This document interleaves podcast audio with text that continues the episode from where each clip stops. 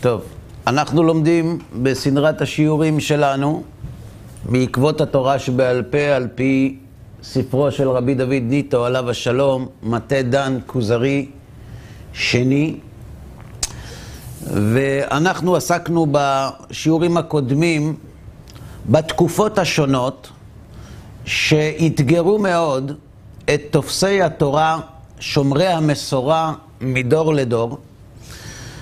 וכעת אנחנו כבר בהקדמה לספר מתחילים לעסוק בתכנים שהספר של רבי דוד ניטו עומד לעסוק בהם, ואיך אנחנו יודעים מהם התכנים, כי את ההקדמה כתב רבי דוד ניטו, שהוא כתב את הספר, והוא כנראה יודע על מה הוא הולך לכתוב אותו.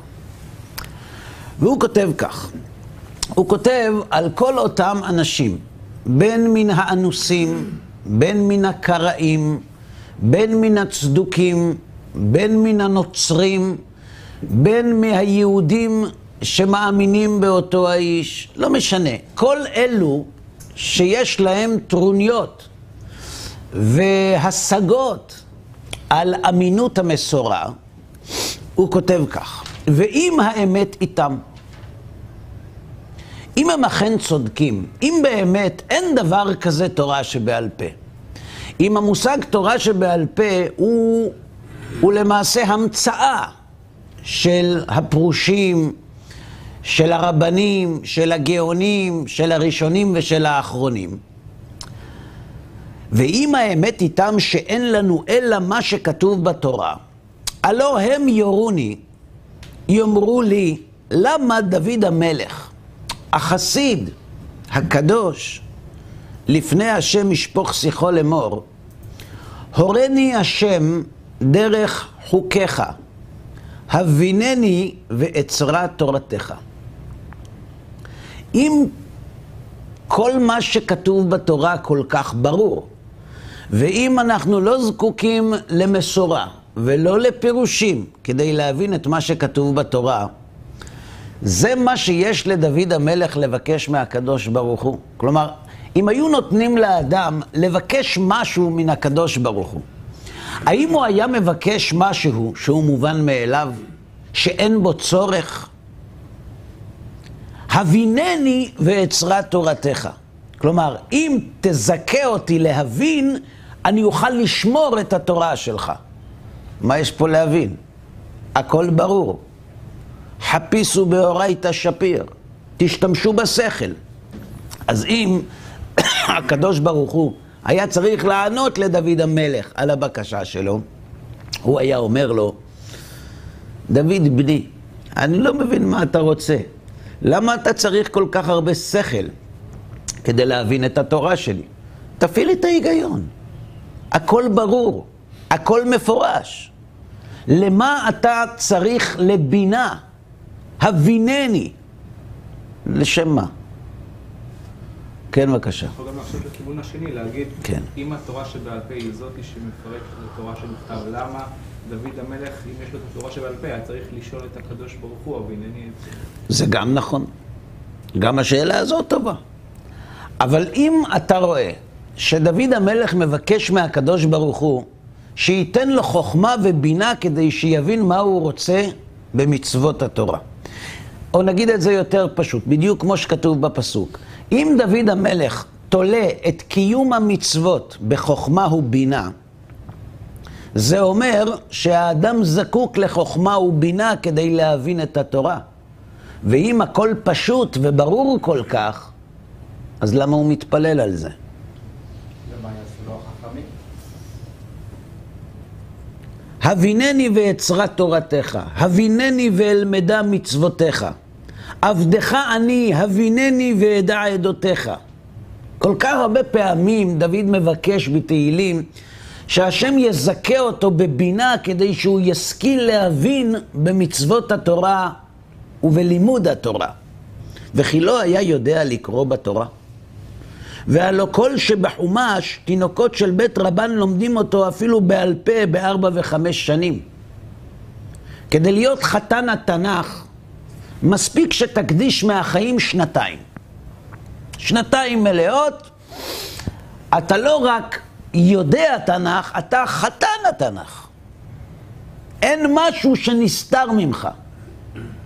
אז במקום להתפלל כל כך הרבה שנים, אולי כדאי שתתכבד, קח לך ספר ליד, תתחיל ללמוד, והכל יהיה בסדר.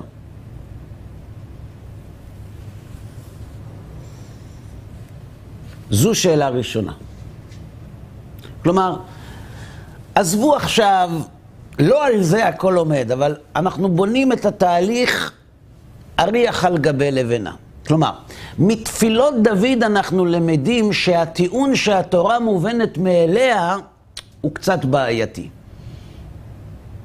ואם תגידו שחס ושלום דוד המלך אולי לא הבין, אולי היה לו קשה יותר מאחרים ללמוד תורה, ואחרים יכולים ללמוד תורה גם בלי להתפלל להשם שייתן להם שכל. אולי זה יאמרו. אז עוד כתיב. שבעת ימים תאכל מצות. איפה זה כתוב? בתורה, נכון, זה כתוב בתורה. מה כתוב בתורה? עכשיו, תפעילו את הבינה ואת השכל, ויש לכם, ותנסו להבין מה כתוב בפסוק. שבעת ימים תאכל מצות, פירוש? שחייבים לאכול מצות שבעה ימים. הבעיה היא שבפסוק אחר כתוב, ששת ימים תאכל מצות. אז רגע, שישה או שבעה? שישה ימים אתה זוכה לשני מצוות. ביום- אה? שישה ימים אתה זוכה לשני מצוות, ביום השביעי רק למצווה אחת. איזה שתי מצוות? אם זה כתוב פעמיים, אתה זוכה בזה פעמיים אולי. אבל כתוב שרק שישה ימים, ויש איסור בל תוסיף. אז איך תאכל שבעה ימים? יש בעיה. נכון? וכן כתיב, לא תשחט על חמץ דם זבחי, וכתיב, אך ביום הראשון תשביתו שאור מבתיכם. אז אני לא מבין. שוב פעם, לא תשחט על חמץ דם זבחי, בסדר? וכתוב פסוק אחר, ביום הראשון תשביתו שאור מבתיכם. שוחט יש חמץ. אז אני שואל, אם רק ביום הראשון תשביתו שאור מבתיכם, אז איך זה שצריך שכל הפסח יהיה נקי מחמץ? בעיה. זאת אומרת, יש סתירות ברורות ופשוטות בתוך הפסוקים של התורה. זה אמור להיות בסתירה ללא תשחט על חמץ דם כן. כן. ולעניין הסיפורים, יש עוד הרבה. אגב, מה פירוש שבעת ימים תאכל מצות? הרי התורה לא מנוקדת. הניקוד זה סוג של פרשנות, נכון? חלב, חלב, מצות, מצוות. סוכה, סיכה. נכון. למשל, בסיכות תשבו שבעת ימים. ברור מאוד למה הפכו את זה לסוכות. כן, כי זה פחות כואב. אבל למשל, שבעת ימים תאכל מצוות. עכשיו, איזה מצוות אפשר לאכול שבעה ימים? זה נשמע מצחיק, נכון? אבל אתה לא יכול לעשות לעצמך הנחות. אם אתה כופר בסמכות החכמים שפירשו את התורה, אתה צריך להתחיל מאפס. כשאתה מתחיל מאפס, אפילו ניקוד אין לך. איך אתה יודע איך משה קרא בתורה? מי לימד אותך? אז אתה סומך על המסורה או לא סומך עליה?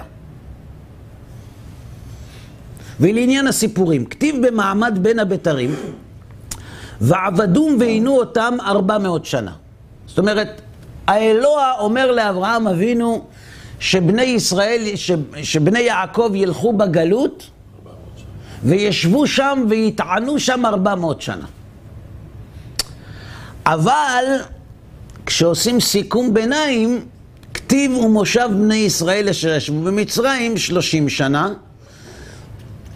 וארבע מאות שנה.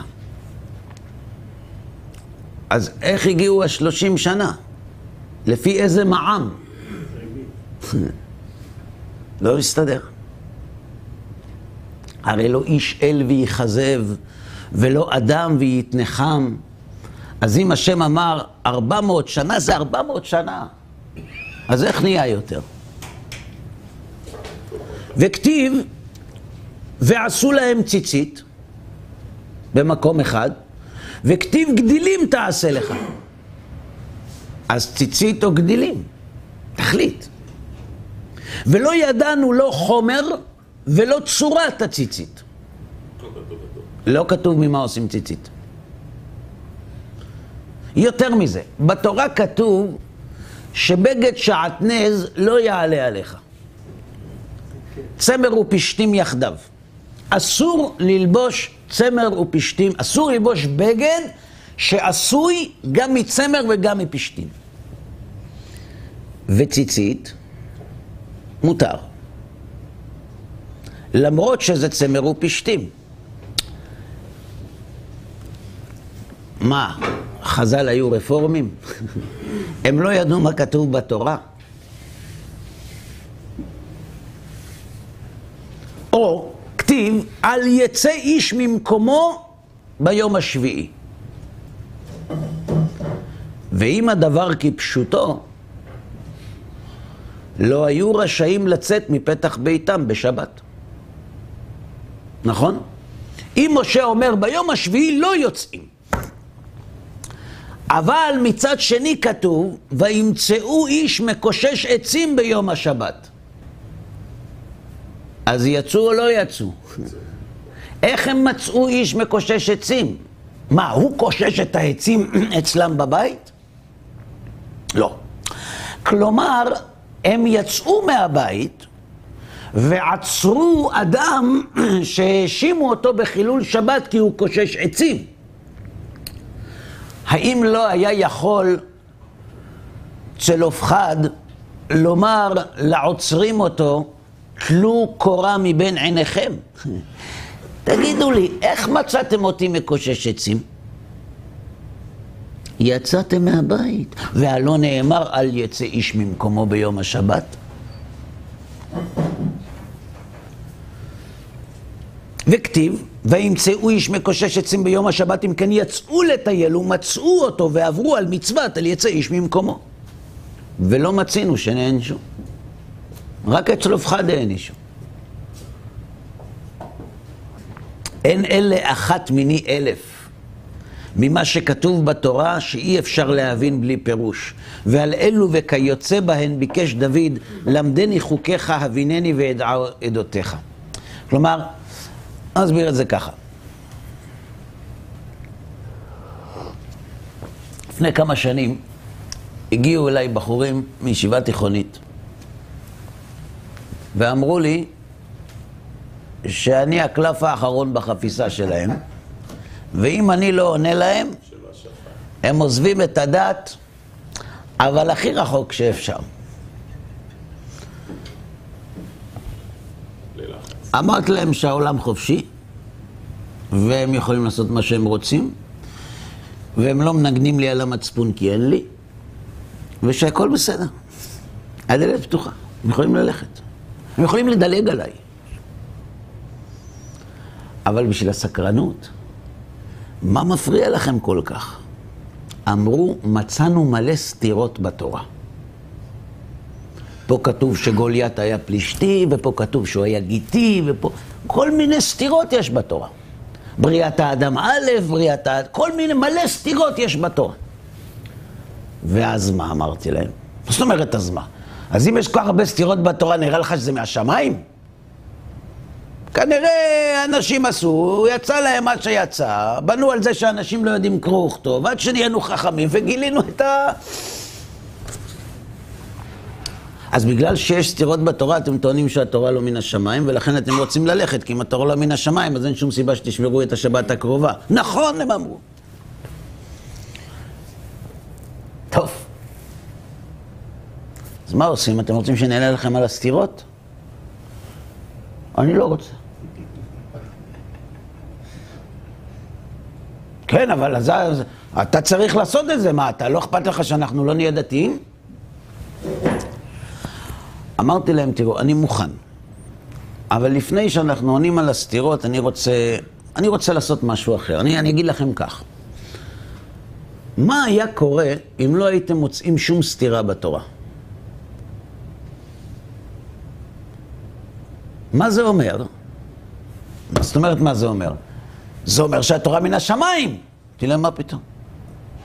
אם לא מצאתם שום סתירה בתורה, זה אומר שהסופר היה שפוי מיום שהתחיל לכתוב עד יום שסיים, היה נאמן ועקבי לעלילה, עשה הגהות, ערך כמו שצריך, והוציא דבר מתוקן מתחת ידו. מה זה קשור לקדוש ברוך הוא? האם במלחמה ושלום של טולסטוי יש סתירות? אז מה, זה אומר שזה מהשמיים? מה הקשר בין העובדה אם יש סתירה או אין סתירה לשאלה מאיפה הגיע הספר? אין שום קשר. אם היינו עומדים למרגלות הר סיני, והקדוש ברוך הוא היה נותן לנו את הספר ואומר, זה שלי. מה היינו מסיקים מהמשפט המורכב הזה? שהתורה מגיעה מאיפה? מהשמיים. כמובן שהיינו מתרגשים מאוד, הייתה פורחת נשמתנו והמלאכים היו מחזירים אותה, ואז היינו פותחים את הספר. שמע, בוא נראה מה... מה קורה בשמיים, מה השם רוצה. ואז היינו רואים בריאה א' ובריאה ב'. והיינו רואים שכתוב בתורה, והכנעני אז בארץ. וזה היה נראה לנו לא בסדר. והיינו קוראים בתורה שמשה רבנו כותב שהוא מת. וזה היה נראה לנו לא תקין. והיינו רואים בפרשת נוח שהקדוש ברוך הוא מצווה את נוח להכניס לתיבה איזה בהמה? איזה בהמות? כל הבהמות. וכמה מכל אחת? שבע. שבע. מחלוקת. שבע או שתיים? מהטהור. אה, מהבהמות הטהורות. שבעה שבעה. ומהבהמות הטמאות. השאלה היא, איך נוח ידע מה זה טהור ומה זה טמא? זה כתוב בחומש ויקרא בכלל, שזה כמה ימים אחרי המבול. מלא סתירות. אז מה היה קורה אם אחרי שהיינו מתעוררים ממעמד הר סיני, היינו פותחים את הספר ורואים שיש מלא סתירות בספר. היינו הולכים למשה ואומרים לו, תגיד משה, הקדוש ברוך הוא, זה חד פעמי שהוא, שהוא מדבר. למה? כי יש מלא סתירות בספר. אז מה אתם מסיקים מזה שיש סתירות בספר? ש... שיש סתירות בספר. וזהו. כן, מה עוד? או אולי בגלל שיש סתירות בספר זה לא מהקדוש ברוך הוא. אבל הוא דיבר איתנו. אתם מבינים? זה שיש לכם סתירות בספר התורה, זה דבר שצריך לבדוק אותו. השאלה, מאיזה מקום אתם באים לבדוק את הסתירות? מאיזה מקום אתם באים לבקר את המקרא? אם ברור לכם שהיה מעמד הר סיני, אפשר לגשת לעסוק בסתירות. ולהבין למה התכוון הקדוש ברוך הוא כשהוא כתב מצד אחד שבעה ימים לאכול מצות, ומצד שני שישה ימים. אבל אם אתם לא בטוחים שהתורה מן השמיים, גם אם היה כתוב בתורה רק פסוק אחד, שישה ימים תאכל מצות, זה עדיין לא היה אומר שצריך לאכול מצות שישה ימים, כי היינו צריכים לשאול, ומי אמר שצריך לאכול מצות שישה ימים? הקדוש ברוך הוא. מי אמר שהתורה מן השמיים? צריך להאמין. לא מאמין. יש לך הוכחות? אני לא הייתי שם. כלומר, זה שיש סתירות בספר, זה לא מעלה ולא מוריד. לפני שעוסקים בספר צריך לשאול מה המקור שלו. ברגע שמתברר לך באופן מוחשי וודאי מה המקור של הספר, הגישה שלך למה שכתוב בו תהיה שונה לגמרי. ברור? לכן. מה הם הבחורים? שמת אותנו ככה עולים. מה הם הבחורים? הוא ענה להם תשובות. ומי שרצה יתקדם, מי שלא רצה לא יתקדם. אחד מהבחורים שלח לי הודעה לפני חודש שהוא הבין מה התכוונתי, הוא מחפש את הדרך חזרה והוא רוצה להיפגש. מה עם השאר? אני לא יודע. זה גורלם של סיפורים אמיתיים, שהסוף שלהם. הוא לא תמיד טוב. אז עצוב שהם אמרו שאתה הקלף האחרון, כאילו, בלי לפגוע חד הם. קיבלו את הקלף האחרון ובאמת. הם בחרו, הם בחרו, לקחו אחריות על החיים שלהם ובחרו לעצמם דרך. והם יישאו בתוצאות. אם בחרו נכון לטוב, ואם בחרו ההפך, למוטב. בכל מקרה נחזור לענייננו. אז אנחנו רואים, כותב רבי דוד ניטו עליו השלום, שאם אתה אדם אובייקטיבי, ואתה ניגש לספר לא כדי להכחיש את מסורת חז"ל, ולא כדי לפתוח פתח למאמינים יהודים שיעברו לנצרות, ולא כדי לעשות נפשות לצדוקים או לקראים, אתה באמת אובייקטיבי ורוצה להבין האם יש תורה שבעל פה או לא. כשאתה מתבונן בספר, יש בספר סתירות. שאם אתה ואני מאמינים שהתורה מן השמיים, ובזה מאמינים הקראים והצדוקים, מאמינים שהתורה מן השמיים. אז אם אתם מאמינים שהתורה מן השמיים, כלומר הספר הזה ניתן מאת השם, האם אתם מסכימים שבספר הזה יש סתירות, יש ציוויים סותרים? התשובה היא כן. איך מתמודדים עם זה? לומדים. לומדים מה? קוראים את הפסוק עוד פעם, משננים אותו בעל פה, שניים מקרא ואחד תרגום, ומה אז? כמובן בלי תורה שבעל פה. הצבע. שחור. ואם אמור יאמר המכחיש. למה הוא אומר את זה? כי עם הטיעון הזה, כל אדם רציני לא יכול להתמודד. כלומר, כל אדם,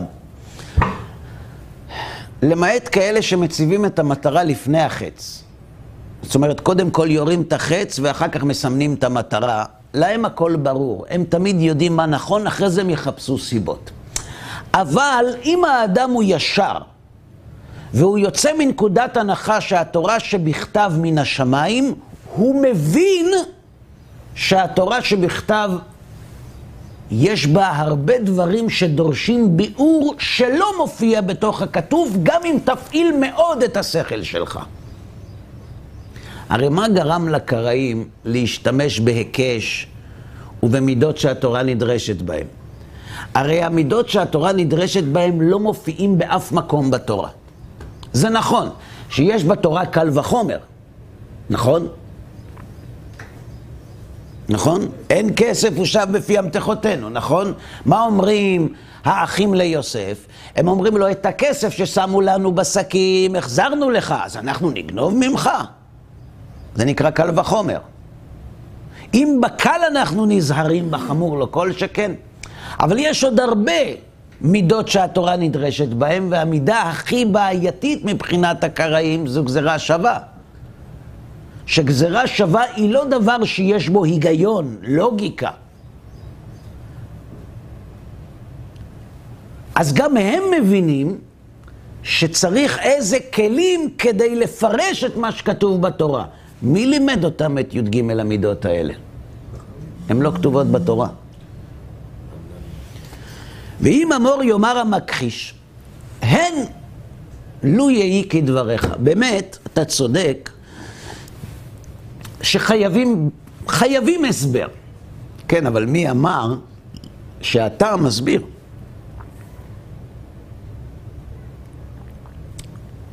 ואם אמור יאמר המכחיש והן לו יהי כדבריך, שקצת מצוות צריכות ביאור. מבחינתי, אפילו לא קצת, גם אם יש בתורה רק מצווה אחת שצריכה ביאור, אי אפשר שהבורא ייתן את התורה בלי לשים בצידה של המצווה הבלתי מבוארת את הביאור שלה. כי איך אתה יכול לדרוש מאדם לקיים הלכה או מצווה שהוא לא יודע איך עושים אותה? ואם אמור יאמר המכחיש ואין לו יהי כדבריך, שקצת מצוות ריחות ביאור. ואפילו תימה כולן, אחת לאחת. מי הוא זה? ואיזה הוא אשר מלאו ליבו לקיים ולאשר, שמה שפירשו חכמי המשנה והתלמוד הוא מה שקיבל משה מסיני. זאת אומרת, יש כאן שתי נקודות שצריך לטפל בהן. א', האם צריך פירוש לתורה? ברור או לא? האם צריך פירוש לתורה? שאלה ראשונה. וגם אם הגענו למסקנה שצריך פירוש, מי אמר שהפירוש שלכם הוא הפירוש האמיתי? הקראים, כל אחד יכול לפרש. הצדוקים, כל אחד יכול לפרש. הנוצרים, חסר? ברור. אז אנחנו שמים לב שהוא כבר רומז לנו על שני תחומים שהוא עומד לעסוק בהם. א', שאי אפשר לתורה שבכתב בלי תורה שבעל פה. ב', שהפירוש לתורה שבעל פה שנמצא בידי חז"ל הוא מדויק. הוא הפירוש שהקדוש ברוך הוא נתן למשה, ומשה נתן ליהושע, ויהושע לזקנים, וזקנים לנביאים, והם לאנשי כנסת הגדולה, עד ימינו.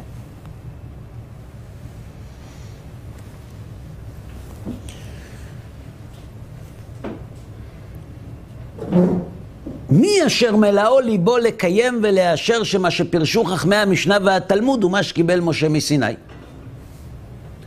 אף אני אשיב אמרם לא. התשובה שלי לשאלה הזאת, בדיוק בשביל זה כתבתי ספר. כי זוהי מגמת ועיקר החיבור הלזה. ועל זה העניין דווקא יסובו כל גלגלי מופתיו, טענותיו וראיותיו. בדיוק בזה אני עומד לטפל. ובכן, לך קורא ובוא בחדריו ותראה כי שמה הרוח ללכת לא יסבו בלכתן ואם עדיין ישוב ויאמר שאם כל מה שהורונו חז"ל הוא מקובל וגם אם נשתכנע שהספר הזה נותן את ההוכחות הנדרשות, ואכן הפירוש שיש בידי חז"ל הוא הפירוש המקורי. עדיין, איכה יועם זהב הקבלה בבלבול המחלוקות? אז אם זה כל כך נכון, איך יש כל כך הרבה מחלוקות בין החכמים? יש פה מלכוד. מצד אחד אתה אומר שהתורה שבכתב מחייבת תורה שבעל פה. מצד שני אתה אומר שהפירוש של התורה שבעל פה, של התורה שבכתב, שיש בידי חז"ל, הוא הפירוש האמיתי. הייתי מצפה, כשאני מגיע לבית המדרש, למשנה סדורה. כי אם הכל נכון ומדויק כנתינתו מסיני, איך יש כל כך הרבה מחלוקות? מה השם אמר למשה? כמו בית שמאי, כמו בית הלל, כמו רבי ישמעאל או כמו רבי עקיבא, כמו רב מאיר או כמו רבי יהודה, כמו אביי או כמו רבא, כמו רב או כמו שמואל, כמו מי? אשכנזים או כמו מזרחים. אה? כמו אשכנזים כמו מזרחים, או כמו אף אחד. כמו אף אחד. כן. תשובתו בצידו. גם בזה אנחנו נטפל. שאין מחלוקת נוגע בעיקר הדין, אלא בפירושו. ועל פי שניים עדים יקום דבר. הרמב"ם, רבנו משה בן מימון, והרעב"ד, זיכרונם לברכה. רבנו אברהם מבן דאוד, בספר הקבלה. היו כמה רעבדים בהיסטוריה.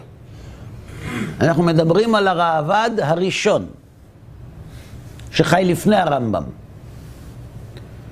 בהקדמת פירוש המשנה, זה הרמב"ם, והשני בהקדמת ספר הקבלה, שזה הראב"ד. כלומר, לפני שאתה מתחיל את הספר, מאוד כדאי, כותב רבי דוד ניטו, שתלמד היטב את ההקדמה לפירוש המשניות של הרמב"ם ואת ההקדמה לספר הקבלה של הראב"ד. כי על פי שניהם אנחנו בונים את המהלך של הספר. עכשיו, צריך להבין שהגישה כלפי המחלוקות שיש בחז"ל היא לא אחידה. כלומר, יש כמה דרכים, ואנחנו נלמד אותם, לטפל בשאלה איך ייתכן שיש מחלוקות בדברי חז"ל, אם הפירוש שאנחנו מחזיקים בידי חז"ל הוא הפירוש האמיתי שניתן למשה בסיני. כי אלה דברים סותרים לכאורה. ברגע שאתה טוען לאמינות המקור, ובמקור יש מחלוקות, זה לא נראה טוב. זה בכל אופן מחייב התייחסות, הסבר. כי כשבאים שניים לבית משפט, ושניהם אומרים, אנחנו המעבירים המדויקים ביותר. אז השופט ישאל, אז מה מדויק אצלך? אומר שחור, ואצלך לבן. אז נניח ששניכם מדויקים, איך יש ביניכם מחלוקת? האם זה ברור? עכשיו, אם אנחנו כל כך מחדדים את השאלות, זה אומר שהתשובה יותר טובה. נכון? חייב להיות. כי אם התשובה הייתה פחות טובה, אני לא חושב שהיה כדאי לחדד את השאלות. כן.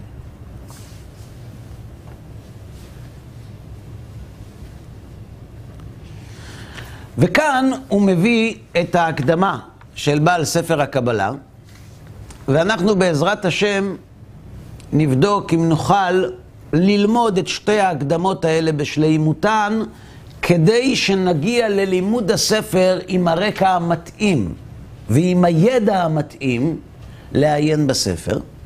אבל לעת עתה אנחנו נקרא את דבריו של בעל ספר הקבלה, שמצטט רבנו דוד ניטו עליו השלום. זה ספר הקבלה. כתבנוהו להודיע לתלמידים כי כל דברי רבותינו זיכרונם לברכה, חכמי המשנה והגמרא, כולם מקובלים, חכם גדול וצדיק מפי חכם גדול וצדיק. ראש ישיבה וסיעתו מפי ראש ישיבה וסיעתו, מאנשי כנסת הגדולה, שקיבלו מהנביאים זיכרונם לברכה. כלומר, אנחנו כותבים ספר כדי להראות, כותב ראב"ד, שכל הפירושים שאמרו חכמי המשנה והגמרא, חכם גדול וצדיק. מה לומדים מההגדרה הזאת? שאדם יכול להיות חכם וחכם גדול, יכול להיות חכם גדול וזהו, והוא יכול להיות גם חכם גדול וצדיק.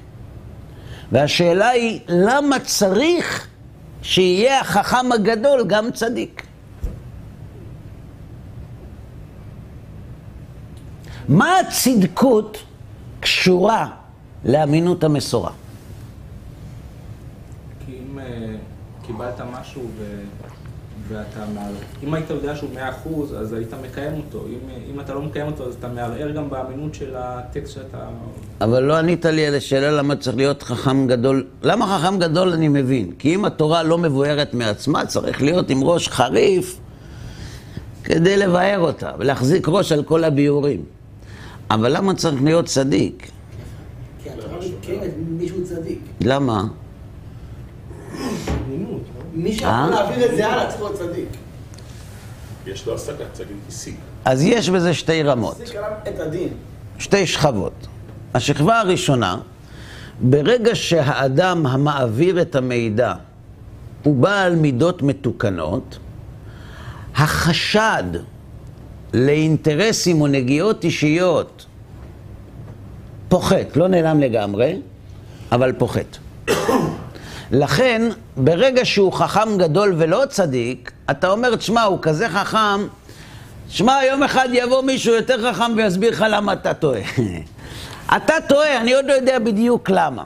אבל למה אנחנו אומרים משפטים כאלה? כי אנחנו יוצאים מנקודת הנחה שיש כאן מניפולציה, שיש אדם חכם יותר ממני, אין לי יכולת להוכיח שהוא לא צודק כי הוא יותר חכם ממני, יש לו אינטרס שבגללו הוא רוצה להשתלט עליי או לשנות את דעתי ואני לא יכול להתנגד.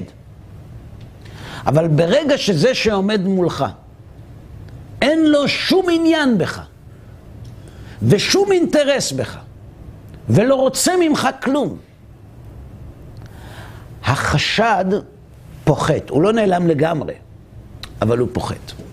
לכן הוא מדגיש חכם גדול וצדיק. יש עוד שכבה אחת שלא עסקנו בה, נעסוק בה בהמשך. למה יראת שמיים היא תנאי הכרחי להעברת המסורה מדור לדור? כשהיו בוחרים חכמי הסנהדרין לסמוך תלמידים, הם לא היו סומכים רק את החכם הגדול. הם היו סומכים את החכם הגדול והצדיק, את הראוי לסמיכה. זאת אומרת שלצדקות מעבר לאמינות, יש תפקיד נוסף בהעברת המסורה מדור לדור, ואת זה עוד נלמד. והם ראש ישיבה וסיעתו, מפי ראש ישיבה וסיעתו, מאנשי כנסת הגדולה, שקיבלו מהנביאים זיכרונם לברכה. למה הוא מזכיר ראש ישיבה וסיעתו? אז אני אגיד לכם. אני נפגשתי לפני שנים עם פרופסור אחת, שהיא עשתה איזה מחקר על תלמידים בתלמודי תורה ותלמידים בבתי ספר ממלכתיים. עשתה איזה מחקר, לא ניכנס כרגע לכל הפרטים,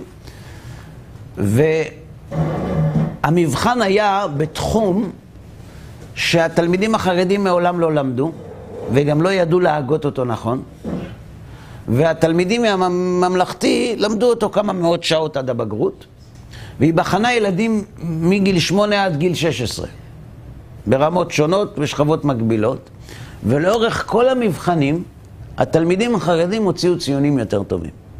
כן, המחקר שלה פורסם, נסעתי לראיין אותה, גם צילמנו את הרעיון.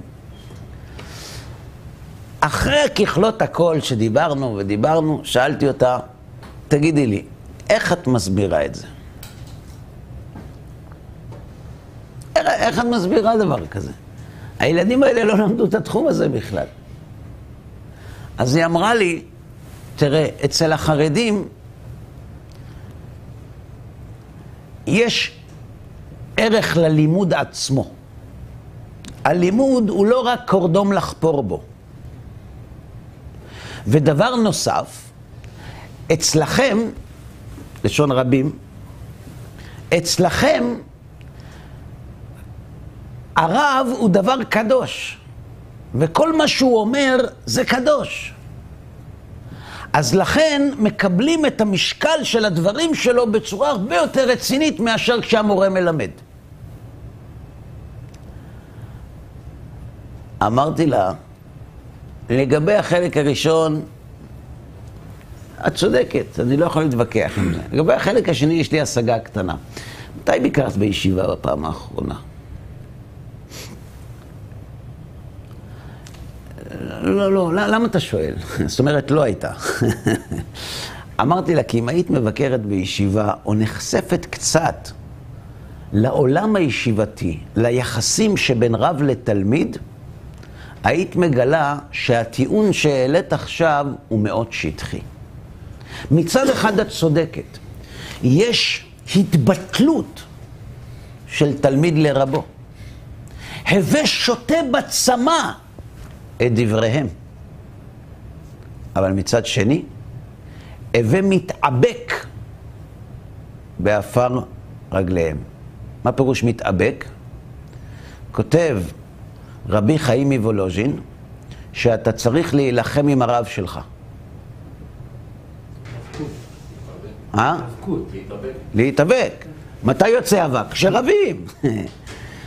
אז מה אם הרב אמר? זה שהרב אמר, זה יפה מאוד. השאלה אם זה נכון.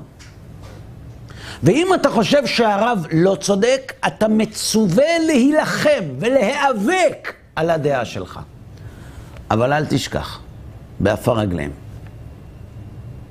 מתאבק בעפר רגליהם. אז לגבי עפר רגליהם את צודקת, אבל את המתאבק את לא מכירה. אם היית מכירה את המתאבק, היית מבינה שהבקרים הביקורתיים ביותר לרב בשיעור זה התלמידים שלו. עד היום, כשאנחנו לומדים אצל הרב, והוא אומר משהו, הוא עוד לפני שמסיים את המשפט, מישהו אומר לו, אבל בשיעור לפני שבוע אמר, הרב אמר כך וכך. למה הוא לא שותק? למה הוא לא שותק? הרב אמר, תתבטל, בעפר רגליהם. בעפר רגליהם זה אחרי שהגענו למסקנות. אבל עד אז, מתאבק, תתווכח. לכן הוא כותב סיעתו. כי כל מי שמכיר את הסיעה שסובבת את ראש הישיבה, יודעת שהאנשים האחרונים שיקבלו את דברי הרב בגלל ככה, זה האנשים האלה. ברגע שראש הישיבה אומר לתלמידיו, למה ככה? על דברי תורה, הם עוזבים אותו. אין ככה. תן הסבר.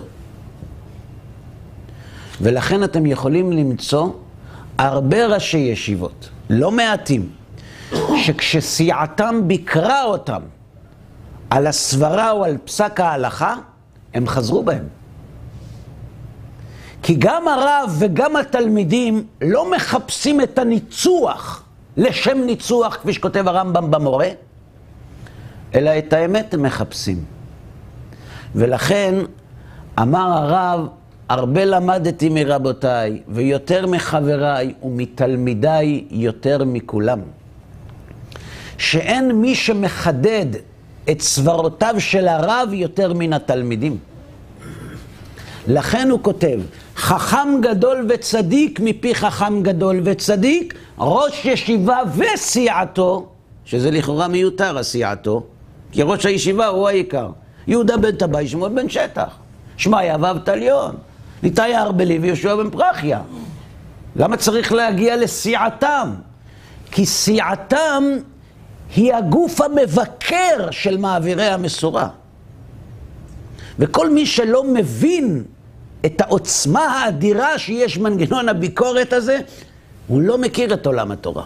הוא לא מכיר את עולם הישיבות, הוא לא מכיר את תופסי התורה, הכי ביקורתיים שיש. איזה בחור בן 16 יכול להרים יד, להצביע בשיעור שיושבים אלף תלמידים, עומדים, אלף תלמידים, כשהרב הישיש כמעט בן 90 יודע כל התורה כולה, נותן שיעור, בונה מהלך, בנוי מסברות, מחילוקים, ובעשר דקות האחרונות, שהוא כבר אורז לפני שלוקחים הביתה את החידושים המרעישים, ילד בן 16 מרים את היד, שואל את ראש הישיבה שאלה, הוא חושב שתי דקות, ואחרי שתי דקות סוגר את הספר ואומר, כל מה שאמרתי היום לא נכון. הרב ראה את זה? איפה, כן, איפה רואים דבר כזה? איפה, באיזה מערכת אנחנו רואים שיעור של אלף תלמידים? בשום מקום. Mm. דבר כזה. זה אומר שסיעתו זה לא שאנשים איתו ביחד והפוך, הם הלעומת של הרב. ועת והב בסופה. אומרים חז"ל במסכת קידושין, אל תקרי בסופה אלא בסופה. שאפילו אב ובנו, רב ותלמידו, כשהם עוסקים בתורה, נעשים אויבים זה לזה. אבל ואינם זזים משם עד שנעשים אוהבים זה לזה, שנאמר, ועת והב בסופה, אל תקרי בסופה, אלא בסופה. אבא ובן, רב ותלמיד. חז"ל אומרים, בכל אדם מתקנא חוץ מתלמידו ובנו. כלומר, כשאומרים אב ובנו ורב ותלמידו, חז"ל מדגישים שתי מערכות יחסים שאין שם קנאה. ולמרות זאת, אויבים זה לזה. למה? כי הם מחפשים את האמת.